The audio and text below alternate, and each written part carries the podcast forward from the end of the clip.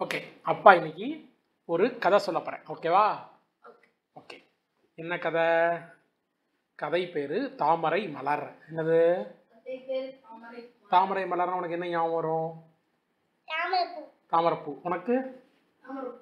சரி ஓகே ஒரு ஊரில் ஒரு ஒரு பசுமாடு இருந்தது.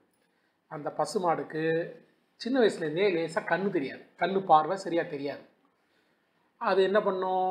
டெய்லி போய் ஒரு அந்த ஊரில் ஒரு ராஜா இருந்தான். அந்த ராஜா ஒரு அரண்மனை கட்டி வச்சுருந்தான். அந்த அரண்மனைக்கு பின்னாடி இருக்கிற தோட்டத்தில் போய் டெய்லி புல் மேய்ச்சிட்டு வரும். நேராக இதுவாக போகும். அப்படியே அதுக்கு வழி தெரியும். சின்ன வயசுலேருந்தே போனதுனால யாருமே கூட இல்லாட்டி கூட நேராக அதுவாக நடந்து போகும். நல்லா புல் சாப்பிடும். வீட்டுக்கு வந்து படுத்து தூங்கிடும் அது கழுத்தில் ஒரு மணி கட்டி விட்டுருந்தாங்க. ஸோ நடக்கும் போதெல்லாம் என்ன சத்தம் கேட்கும்? எப்படி கேட்கும்? டிங் டாங் டிங் டாங் சத்தம் கேட்கும். ஸோ அந்த மாடு வந்த உட- பசுமாடு வந்த உடனே எல்லா குழந்தைங்களும் வந்து எனக்கு பால் கொடுங்க பால் கொடுங்க கேட்பாங்க. அந்த பசுவை வளர்க்குற அம்மாவும் என்ன செய்வாங்க? பால் கறந்து குழந்தைங்கலாம் கொடுப்பாங்க. ஸோ இப்படியே இருக்குது அந்த ஊரில் ஒரு பெரிய நதி ஓடிச்சு. என்ன ஓடிச்சு? நதிக்கு நீ போயிருக்கியா? எப்படி இருக்கும் நதி?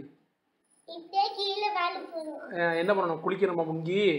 சரி அந்த ஊரில் மூக்கை பிடிச்சி? குளிக்கணுமா? சரி சரி அந்த நதியில் வெள்ளம் வரும் அடிக்கடி. வெள்ளம் வந்தால் எங்கள் மாடு கண்ணு தெரியாத ப பசு அந்த வெள்ளத்தில் விழுந்துருமோன்னு பயந்து அந்த அம்மா என்ன பண்ணிடுவா மாடை கட்டி போட்டுருவோம் கட்டி போட்டு புல் போடுவா அது ஆமாம் புல் கொண்டு வந்து போடுவாங்க. ஆனால் அந்த மாடு அந்த புல்லை சாப்பிடவே செய்யாது சாப்பிடவே. அதுக்கு அது அவுத்து விட்டு சுதந்திரமாக போய் பா புல் சாப்பிட்டா மட்டும்தான் புல் சாப்பிடும். வீட்டுக்கு யாராவது கட்டி போட்டு அவங்க அம்மா பக்கத்து வீட்டுக்காரங்க யார் வந்து புல் போட என்ன செய்யாது? சாப்பிடாது. ஸோ ரெண்டு மூணு நாள் கட்டி போட்டிருந்தாலும் ரெண்டு மூணு நாள் என்ன செய்யும்? பட்டினியாக தான் இருக்கும். அப்படியே இருந்தது. ஆனால் அது அடிக்கடி ரெண்டு மூணு நாளில் உடம்பு மழை நின்ன உடனே சாப்பிட போயிடும். என்னாச்சு? அந்த ஊர் ராஜாவுக்கு கல்யாணம் ஆச்சு அந்த ராணி என்ன சொல்லிட்டா?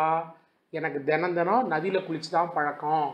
ஊர் பக்கத்துக்கு நதியில் போயெல்லாம் டெய்லி என்னால் குளிச்சுட்டு வர முடியாது. அதனால் அரண்மனைக்குள்ளேயே நதி வர்ற மாதிரி ஒரு பெரிய நதியை வெட்டி விடுங்க. கால்வாய் வெட்டி கொடுங்கன்னு சொல்லிட்டா. நதியில இருந்து அரண்மனைக்குள்ள கால்வாய். சரியா?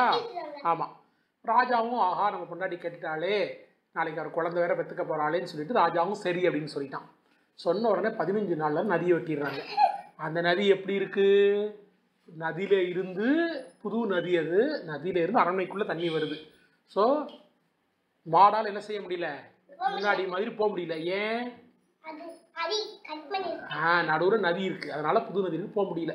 இதுக்கு என்ன பண்ணுறதுனே தெரில மெல்ல மெல்ல அந்த ஊர்க்காரங்கள்லாம் அமைச்சர்கள்ட்ட அந்த வீரர்கள் அந்த அமைச்சர்கள்ட்டலாம் சொல்லி பார்த்தாங்க. என்னடா இப்படி வெட்டிட்டீங்களே? நதியே திடீர்னு?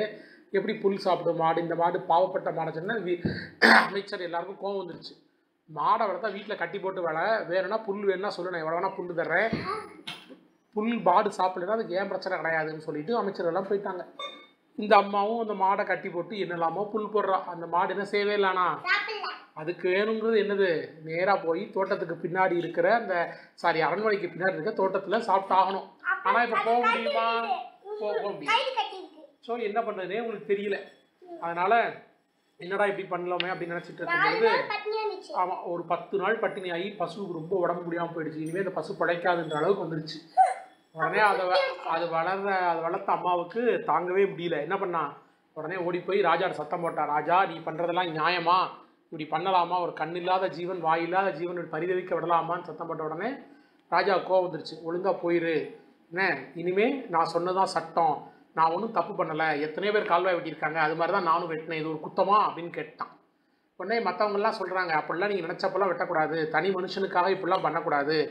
மக்களுக்காக கால்வாய் வெட்டலாம். அது கூட எல்லாரும் சேர்ந்து அதனால் யாருக்கும் பாதிப்பு இல்லையான்னு பார்த்து தான் வெட்டணும்னு சொல்லி பார்க்குறாங்க. ஆனால் ராஜா கேட்டானா? கேட்கவே இல்லை. உடனே அவளுக்கு என்ன பண்ணுறதுன்னு தெரில நேராக போனான் அந்த ஆற்றுல ஒரு மரம் இருந்தது. அந்த மரத்துக்கு கீழே ஒரு பிள்ளையார் இருந்தது.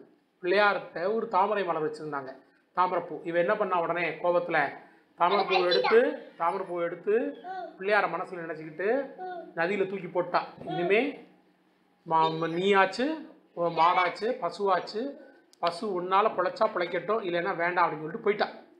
அன்னையிலேருந்து என்ன ஆரம்பிச்சதுன்னா அந்த நதியில் தண்ணி தானாக குறைய ஆரம்பிச்சிருச்சு. ரெண்டே நாளில் நதியில் சுத்தமாக தண்ணியே இல்லை. தண்ணியே இல்லைன்ன உடனே என்ன பண்ணா? மாடை அவுத்து விட்டுட்டா. மாடு விறுவிறுன்னு போய் அந்த நதியெல்லாம் தண்ணியே இல்லாத நதியை கடந்து போய் அந்த கரையில் இருக்கிற தோட்டத்துக்கு போய் நல்லா புல் சாப்பிட்டு ஜாலியாக என்ஜாய் பண்ணிட்டு வந்துடுச்சு சரியா? ஸோ தண்ணியே இல்லாமல் போன உடனே என்னடா ராஜாவுக்கு ரொம்ப ஆச்சரியமாக போச்சு.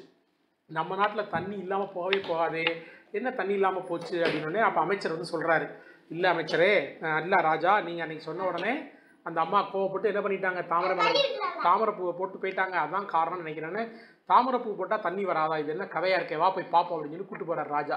கூடவே ராணியும் வர்றா. அங்கே போனால் அங்கே என்ன இருக்குது ஒரு தாமரைப்பூ இருக்குது தண்ணியில் எப்படி தாமரைப்பூ ஆகும் இங்கே எப்படி இருக்குது? சரி சரி தாமரைப்பூ எடுத்து வெளியே போட சொல்லுங்க பார்ப்போம் அப்படின்றாங்க. பார் அந்த ஊர் ஊரில் இருக்கிற வீரர்கள் எல்லாம் வந்து தாமரைப்பூ எடுக்க பார்க்குறாங்க. தாமரைப்பூ என்ன செய்யவே முடியல. துருண்டு தாமரைப்பூ எடுக்க முடியல. நல்லா பாருங்கன்றாங்க. யானையை கட்டி இழுங்க தாமரைப்பூன்றாங்க அப்படியும் இழுக்க முடியல. அப்போதான் ராஜாவுக்கு புரியுதாக நம்ம ஏதோ தப்பு பண்ணிட்டோம். அப்போ ராணி வந்து சொல்கிறான் இல்லை எல்லாருமே சொன்னாங்க தனி மனுஷனுக்காக இப்படி வெட்டது தப்புன்னு சொன்னாங்க. நம்ம வந்து ஒரு பசுவோட கண்ணீரை நம்ம துடைக்கிற தான் பாவம்னு நினைக்கிறேன். நம்ம வாங்க போய் நான் அவங்கள்ட்ட மன்னிப்பு கேட்போம்னு சொல்லி என்ன பண்ணுறாங்க எல்லாரும் போய் என்ன பண்ணுறாங்க அந்த பசுவை வளர்க்குற அம்மாட்ட போய் மன்னிப்பு கேட்குறாங்க என்னை மன்னிச்சிருங்கன்னு. நான் ஒன்றுமே பண்ணலை நான் கோவத்தில் தான் பண்ணேன். ஆனால் அதுக்காக தண்ணி வராமல் போகுதுன்னு எனக்கு தெரியாது அப்படின்றான் இல்லை இல்லை நீங்கள் தான் ஏதாவது பண்ணணும் அப்படின்னு அமைச்சர் கேட்குறாரு நீங்கள் வந்து அந்த தாமரை தாமரைப்பூ எடுத்து போட்டிங்கன்னா இந்த பிரச்சனை எல்லாம் சரியாயிடும் நினைக்கிறேன் அப்படின்னு யார் சொல்கிறா அமைச்சர் சொல்கிறாரு உடனே அவளும் வந்து சாதாரணமாக போகிறா அங்கே ஒரு அப்ப தாமரைப்பூ கிடக்குது. அப்படியே ஈஸியாக தாமரப்பூ எடுத்து தூர போட்டா. யானையால் தூக்க முடியாத தாமரப்பூ எப்படி பண்ணா? ஏ எடுத்து தூர போடல எடுத்து பிள்ளையாருக்கு திரும்ப போட்டான் போட்டு போயிட்டா. ரெண்டே நாளில் திரும்ப தண்ணி வர ஆரம்பிச்சிருச்சு. அப்போ தான் ராஜாவுக்கு புரியுது நம்ம பண்ணது தான் தப்புன்னு சொல்லி உடனே இந்த வெட்டின நதியை அடைச்சிருங்க கால்வாயை. முன்ன மாதிரியே ஆக்கி சமதளமாக ஆக்கிருங்க. அந்த மாடு எப்போதும் போல் அங்கே போய் சாப்பிடட்டும். மக்களுக்கு தான் நன்மை செய்யணுமே ஒழிய நமக்காக என்ன செஞ்சுக்க கூடாது? நன்மை செஞ்சுக்க கூடாது அப்படின்னு ராஜா சொல்லி ராஜாவும் அந்த ராணியும் அந்த பசு கால்லையும் பசு வளர்த்த அம்மா காலையும் விழுந்து மன்னிப்பு கேட்டுட்டு போறாங்க. அதுக்கு பிறகு வழக்கம் போல அந்த பசு என்ன பண்ணுச்சு? காலைல எழுந்திரிச்சு. எங்க போய் புல்லு சாப்பிட்டுச்சு? தோட்டத்துக்கு பின்னாடி. தோட்டத்துக்கு முன்னாடி அரண்மனைக்கு பின்னாடி இருக்க தோட்டத்துல போய். ஓ கார்டன்ல போய் சாப்பிட்டுச்சா? சாப்பிட்டுச்சு. அதுக்கு பிறகு அந்த ஊர்ல பஞ்சமே வரல. கதை எப்படி இருந்தது. பிரமாதமா